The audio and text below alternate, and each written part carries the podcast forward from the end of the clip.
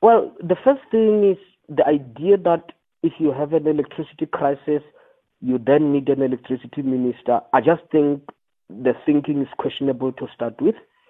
Uh, and but it has been a practice in South Africa. Identify a problem, create a ministry uh, with the presumption that the portfolio, if the portfolio exists that specifically looks at that problem, that you are one step closer to a resolution. But that is not always the case. We have had the situation where there's been portfolios being created in government for specific issues, and those portfolios have not actually worked very, very much.